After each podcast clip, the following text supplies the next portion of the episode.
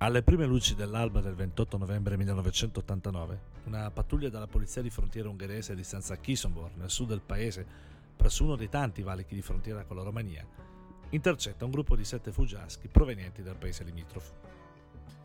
I gendarmi procedono con le operazioni di identificazione dei sei uomini componenti il gruppo, lasciando per ultima l'unica donna. Quando arriva il turno di quest'ultima, apre il suo documento, l'agente, con il tipico accento spesso magiaro, pronuncia incredulo il suo nome. Nadia Comaneci. Ma quella Nadia Comaneci? Sì, si tratta proprio di quella Nadia Comaneci. È un momento di subuglio in tutto l'Est Europa, ma soprattutto è un momento tumultuoso in Romania. Fra il 20 e il 24 novembre 1989 si sono svolti a Bucarest i lavori del quattordicesimo congresso del Partito Comunista Romeno, che ha rinnovato il mandato di segretario Nicolae Ceausescu, alla guida del partito dal 1964 e dello Stato romeno dal 1967. Dall'Unione Sovietica il leader del Cremlino Mikhail Gorbachev invia un messaggio di felicitazione a Ceausescu per la sua rielezione, auspicando però al tempo stesso una serie di cambiamenti in linea con la politica della perestroika perseguita in quegli anni da Mosca. Politica che però ha proprio in Ceausescu e nel leader albanese Hoxha i più fieri oppositori, in quanto fautori della perpetuazione di un modello repressivo di guida dei loro paesi e di imposizione dell'ideologia comunista, basato inoltre su di un marcato isolamento dal mondo occidentale e su un forte culto della loro personalità. Ma le lancette dell'orologio della storia sono ormai in moto e non si possono fermare. Così la rassegnazione di un popolo che non riesce ad intravedere speranze per il proprio futuro porta ad un'escalation di proteste che culmina con le manifestazioni di piazza manifestazioni che partono dalla città transilvana di Timisoara, dove la cittadinanza si schiera contro il tentativo delle forze governative di espellere dalla città il pastore calvinista Laszlo Tökés, oppositore del regime ed esponente della vessata minoranza magiara, e che poi incendiano tutto il paese, giungendo fino alla capitale. Sarà una rivolta sanguinosa che vedrà migliaia di morti tra la popolazione civile per l'intervento della Securitate, la famigerata polizia segreta di Ceausescu, ma che si concluderà con la drammatica destituzione del despota e la fucilazione sua e di sua moglie Elena. Tentare di fuggire dai paesi della cortina di ferro è sempre stato complicato e per quanto in quei giorni le frontiere diventino decisamente più friabili, scappare dalla Romania è ancora pericoloso, ma anche difficile, perché bisogna avere denaro a sufficienza per poter corrompere i vari pubblici ufficiali e disporre di giusti agganci. Ciononostante qualcuno riesce ad abbandonare il territorio romeno, alla fuga di Nadia Comaneci in particolare è un duro colpo per la credibilità del regime di Ceausescu, essendo diventata negli anni un simbolo per la Romania e motivo di gloria per lo stesso regime. Del resto la storia personale di Nadia Comaneci cammina di pari passo con quella del suo paese e dell'universo, nel quale si trova proiettato dopo la seconda guerra mondiale. Nadia nasce ad Onesti rimane sempre nota come Fata Onestiului, ragazza di Onesti, nel nord-est della Romania, nella regione della Moldova romena, 12 dicembre 1961, tre mesi dopo la divisione in due dell'Europa con la costruzione del muro di Berlino. Pur nascendo in questo angusto angolo di mondo, la piccola Nadia è destinata non solo a vivere solo malgrado le pagine della grande storia, ma a sua volta a fare la storia. Si comprende subito che la ragazzina abbia un notevole talento per la ginnastica e che non sfugge allo sguardo attento di Biela Karoi, ex pugile di Scobolo, e sua moglie Marta, trapiantati ad Onescide dalla Transilvania, sono infatti romeni di etnia ungherese, come molti abitanti di quella parte della Romania, dove hanno appena impiantato un'accademia di ginnastica nel quadro di un programma voluto dalla federazione. Un giorno i coniugi Caroli si presentano presso la scuola elementare frequentata dalla piccola Nadia, rivolgendo una domanda alle bambine delle varie classi. Chi di voi sa fare la ruota? Ed è così che Nadia colpisce l'attenzione di Biela e Marta, entrando a far parte a soli sei anni della loro accademia. I Karoi apprezzano della ragazzina di Onest non solo le qualità atletiche che già si intravedono, ma la sua notevole disciplina. Come ricorderà più tardi lo stesso Bela, se dicevo alle ragazze, alle ragazze di effettuare 10 flessioni, Nadia ne eseguiva 20. La giovane ginnasta è una perfezionista e ciò non è evidentemente una qualità da poco, in un contesto che non ha molto da spartire con un luogo ricreativo e che ricorda piuttosto una caserma, riflettendo la disciplina del regime anche nello sport. In verità si è detto e scritto molto sui metodi di Karol, soprattutto dopo la caduta di Ceausescu, appunto per la similitudine con certi meccanismi autoritari, ma è oggettivamente difficile distinguere i limiti fra realtà e leggenda.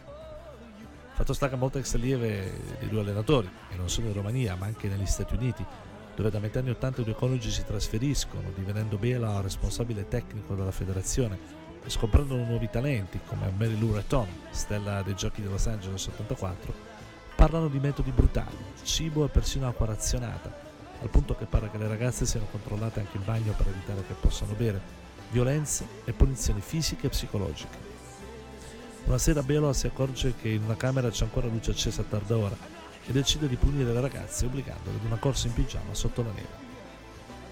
Ma qualunque sia la verità, c'è di fatto che Nadia istituisce un rapporto di grande fiducia con i suoi tecnici e lei stessa ha ammesso a più riprese che quella disciplina sia stata fondamentale per la sua formazione. La carriera della Comaneci comincia precocemente, 8 anni esordisce ai campionati nazionali e da 9 anni vince la sua prima competizione internazionale a Lubiana in un meeting tra Romania e Jugoslavia sino a giungere al 1975, quando si aggiudica nel campionato europeo di Skian in Norvegia i suoi primi quattro titoli. E si arriva così al 1976, anno olimpico, l'anno di Montreal. In preparazione ai giochi gareggia nell'America Cup di New York, dove la sua prestazione al volteggio le vale il suo primo 10, seguito a breve distanza di tempo da analogo punteggio alla trave e dalle parallele asimmetriche durante la prestigiosa Chunichi Cup in Giappone. Pertanto, apre le giochi di Montreal, attesa come protagonista assoluta. Ma all'arrivo in Canada, Bela Carui, che nel frattempo è stato nominato commissario tecnico dalla nazionale romena, deve fronteggiare una preoccupazione extra-tecnica. La squadra romena è costituita da ragazzine che sono uscite molto di rado dalla realtà chiusa ed arretrata della Romania, e se nelle competizioni specificamente ginniche è più facile tenerle a bada, il rischio dell'impatto con la realtà dei giochi olimpici è che le sue protette si facciano sopraffare dallo stordimento per quel mondo rutilante. In effetti le ragazze sono colpite per le dimensioni enormi di ciò che vedono accanto a loro, per l'infinita disponibilità di qualsiasi bene di consumo, per i vestiti e gli abiti che vengono forniti loro dall'organizzazione. Possibilità inimmaginabili ad Onest, ma anche a Bucarest. Così Carui decide di vietare alle sue ragazze di vedere la TV e di partecipare alla cerimonia d'apertura, visto che il giorno seguente è previsto l'inizio delle competizioni ginniche, per preservarne la concentrazione. Ma di tutto ciò non ha bisogno Nadia Comaneci, che pur essendo impressionata dalla cornice attorno a lei, ha in mente un unico obiettivo, la vittoria olimpica. L'appuntamento con l'evento che consacra per sempre la giovane romena, non ancora quindicenne, alla storia, è fissato per il 18 luglio. Nadia è impegnata alla rotazione alle parallele asimmetriche per il concorso generale. L'attesa per il suo esercizio è spasmodica c'è il senso del grande evento ed il pubblico del Montreal Forum lo segue in un silenzio solenne. Ciò cui il pubblico assiste è mezzo minuto di pura estasi artistica, con Nadia che vola tra le parallele, librandosi in aria con i suoi 39 kg di leggerezza e la sua coda di cavallo. Sembra spiccare il volo come in un quadro di Chagall, poi finalmente l'atterraggio. È subito evidente che si tratti di un'esecuzione di altissimo livello per alcuni passaggi assolutamente inediti nella storia dell'attrezzo Innanzitutto stacca la presa con le mani dall'elemento alto per eseguire un salto frontale in avanti a gambe divaricate e raggiungere l'elemento basso, esecuzione che non a caso verrà codificato come salto comaneci e che ancora oggi pochi atleti riescono ad eseguire. E poi la stessa uscita con aria che mette i piedi sulla parallela più alta, fa scivolare il corpo sotto l'ostaggio e completa l'esercizio con un mezzo avvitamento e salto indietro. Un movimento ritenuto ai limiti delle leggi della biomeccanica il che fa passare in secondo piano l'atterraggio leggermente imperfetto a causa di un breve saltello. L'atteggiamento quasi religioso del pubblico del forum evidenzia la tensione che precede l'attesa del verdetto. Sembra un'attesa lunghissima, poi accade una cosa strana. Sul tabellone compare un punteggio incomprensibile, 1.00. Bela Caroi sembra volersi scagliare contro la giuria, pensa ad una penalizzazione eccessiva. Poi improvvisamente si ferma quando vede il giurato svedese mostrargli le 10 dita il segnale è chiaro ed inequivocabile. Si tratta di un 10, punteggio che ratifica la perfezione per la prima volta nella storia della, gin- della ginnastica olimpica. Molto semplicemente il tabellone elettronico è programmato per poter ospitare solo tre cifre. Non si tratta del primo 10 della storia, oltre a quelli ottenuti dalla stessa Comaneci nelle settimane precedenti ai giochi, bisogna ricordare il 10 realizzato dalla cecoslovacca Vera Czaslaska agli europei 1967 Ovviamente la prima volta del voto perfetto alle Olimpiadi destinato a rimanere scolpito nell'immaginario collettivo come il primo in assoluto. Ma le perle canarie in serbo per il pubblico non finiscono qui. Otterrà altri 6-10 conquistando tre medaglie d'oro, concorso individuale, trave, parallele asimmetriche, una d'argento nel concorso a squadre e una di bronzo al corpo libero. Se la Comaneci è indiscutibilmente la stella dell'Olimpiade ginnica, non è l'unica espressione di vertice della ginnastica del momento, forse l'epoca migliore in assoluto nella storia della disciplina finora. Accanto a Nadia ci sono infatti anche le fortissime sovietiche, Nelly Kim, Olga Korbut, già protagonista quattro di prima a Monaco, e Ludmila Taurisheva. La Kim in particolare, quattro anni più grande di lei, ma che arrivata alla sua maturazione proprio in concomitanza con la sua esplosione, è l'avversaria più temibile per Nadia. Poche ore dopo il 10 storico della Comaneci alle parallele asimmetriche, la rotazione degli attrezzi prevede l'effettuazione dell'esercizio a corpo libero. E la Kim risponde all'esploit della Romena ottenendo a sua volta un 10. Se la rotazione fosse stata diversa, forse il primo 10 della storia olimpica sarebbe riso la sovietica, a dimostrazione del livello eccelso raggiunto dalla ginnastica femminile in quest'epoca. La Kim ribadirà di non essere da meno della Comaneci ottenendo un altro 10 al volteggio e guadagnando a sua volta tre ore nel concorso a squadre, nel volteggio e dal corpo libero. Ma è indiscutibilmente Nadia il personaggio del momento, tanto che sulle copertine dei vari periodici americani campeggiano le sue foto. Ma è soprattutto il ritorno in patria che la ginnasta romena comprende la portata della sua impresa. Un bagno di folla l'attende all'aeroporto e addirittura lo stesso Nicolae Ceausescu decide di conferire la massima onorificenza prevista dallo Stato romeno, in titolo di eroe del lavoro socialista. Il circuito torna Nadia comincia a diventare però più grande di lei. Di colpo, nonostante non abbia ancora 15 anni, smette di essere una ragazzina per ritrovarsi adulta, ma senza essere ancora pronta, soprattutto perché comincia a fare i conti con il fatto di essere diventato uno strumento di propaganda nelle mani del regime. E qui la storia personale della Comaneci torna ad intrecciarsi con la storia Tukur. Ceausescu, pur non aderendo al movimento dei paesi non allineati, che si propone l'obiettivo di mantenere l'indipendenza politica dei due blocchi idea lontana dalla sua visione, rimasta fino alla fine legata ad un modello stalinista, si contraddistingue per l'equidistanza da sempre mantenuta tra i due versanti, il che gli permette di guadagnare un forte credito politico anche da parte dei paesi occidentali, traducendosi concretamente in grossi prestiti finanziari ottenuti anche dai paesi d'oltrecortina, inclusi gli stessi Stati Uniti. Lo sport, come sempre accade in questi casi, è un'arma potente di strumentalizzazione politica e Nadia Comaneci in questo momento è senz'altro l'elemento di punta dello sport romeno. Le successive Olimpiadi sono in programma nell'80 a Mosca ed ovviamente si tratta di un'occasione politicamente importante. Ceausescu ha in mente perciò di mettere la sua pupilla sotto il suo diretto controllo, facendola allenare in una palestra privata di Bucarest e sottraendola alla direzione di Karoi, pur rimanendo quest'ultimo responsabile tecnico della federazione, sotto l'occhio vigile di suo figlio Niku e di tre uomini della Securitate. Il problema è che Niku non è precisamente la persona migliore a cui affidare la cura di quella che è ancora una ragazzina. È infatti un uomo tossico e violento che costringe Nadia a diventare la sua amante, condendo il tutto di abusi sessuali e violenze fisiche. Circolano voci terribili circa le condizioni in cui vivrebbe la ginnasta.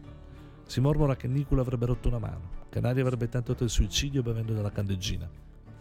Il regime folle di Ceausescu, uno dei dittatori più spietati della storia d'Europa mondiale, è riuscito a togliere il sorriso alla ragazza di Onesti, che cade in una sorta di stato depressivo, trovando l'unico rifugio nella bulimia, quasi a voler cancellare la sua immagine che comincia a pesarle. Per correre ai ripari, l'entourage di Ceausescu decide di affidare la Comaneci nuovamente alle cure di Karoi, che riesce nel miracolo, quello di far risorgere lo spirito della Nadia di Montreal. Ai mondiali di Strasburgo nel 1978 Nadia conquista allora la trave. Agli europei di Essen l'anno successivo si aggiudica il titolo del concorso individuale, del volteggio a corpo libero. Infine, nello stesso anno compie un altro capolavoro ai campionati del mondo di Fort Worth, Nonostante un taglio corso da una mano, sale alla trave per la rotazione del concorso a squadre e conduce la nazionale romena ad una storica medaglia d'oro. Tutto ciò nonostante adesso gareggi con un'enorme pressione sulle spalle, in quanto ormai strumento di propaganda politica. Si arriva così al 1980 ed è la sua seconda Olimpiade a Mosca. Le grandi avversarie di Nadia sono ancora le sovietiche, con la Kim ancora sugli scudi, a cui si affianca l'astronascente Elena Davidova, mentre assente l'altro grande talento emergente sotto la bandiera della faccia martello, e c'è Elena Mochina, nel frattempo rimasta tetraplegica a causa di un esercizio rischioso, cui viene sottoposta in allenamento nonostante un infortunio, vittima anche lei della logica di regime. Il 24 luglio cominciano le gare ginniche, combattutissime fin dalla prima rotazione generale. Per l'ora individuale e le sue parallele asimmetriche, Nadia avrebbe bisogno di un punteggio da almeno 9,95 Dopo un'interminabile attesa arriva un verdetto contestatissimo, 9,85, su quale pesano le valutazioni dei giudici russo e polacco, e che le vale solo l'argento. Improvvisamente si vede Caroi correre per urlare come un pazzo il suo disappunto verso la giuria, ritenendo il verdetto pilotato a favore della Davidova.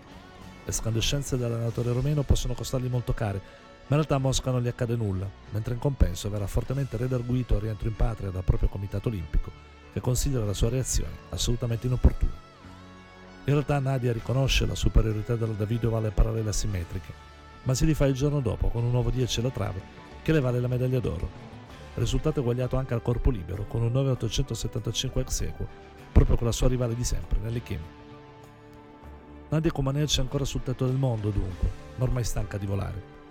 Il 1981, con le universiadi che si tengono in casa, è l'anno del suo congedo di fatto, non prima di aver effettuato una trasferta negli Stati Uniti per una serie di esibizioni denominate Nadia 81 ed organizzate per motivi di prestigio politico. Finisce qui la storia in patria di Karoi, che stanchi dei contrasti con il regime decidono di non rientrare in Romania. Rimarranno negli Stati Uniti dove, come detto, mieteranno nuovi successi in quattro Olimpiadi, da Los Angeles 1984 ad Atlanta 1996. Bela e Marta propongono a Nadia di seguirli, ma lei vuole tornare a casa, probabilmente anche per la paura delle ripercussioni che ne potrebbero derivare per i suoi parenti.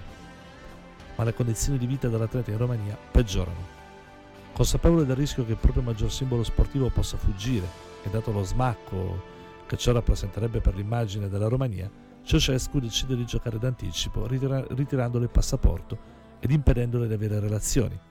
Dato che nel Palazzo Dorato avuto in dono dal presidente stesso e negli alberghi di lusso che frequenta, è circondata solo da sgherri del dittatore, in un paese che ha retto ancor più degli altri del blocco comunista la delazione al sistema politico.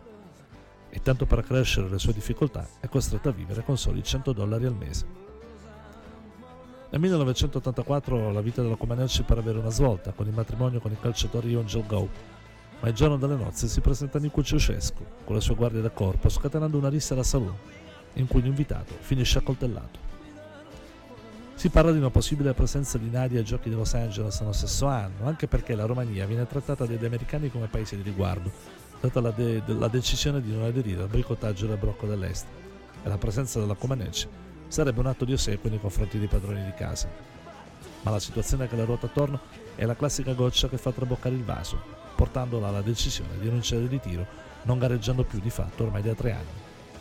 La pressione che la sovrasta fa naufragare anche il fresco matrimonio, così come naufraga la carriera di Gau, che viene estromesso dalla nazionale, che quell'anno partecipa ai campionati europei.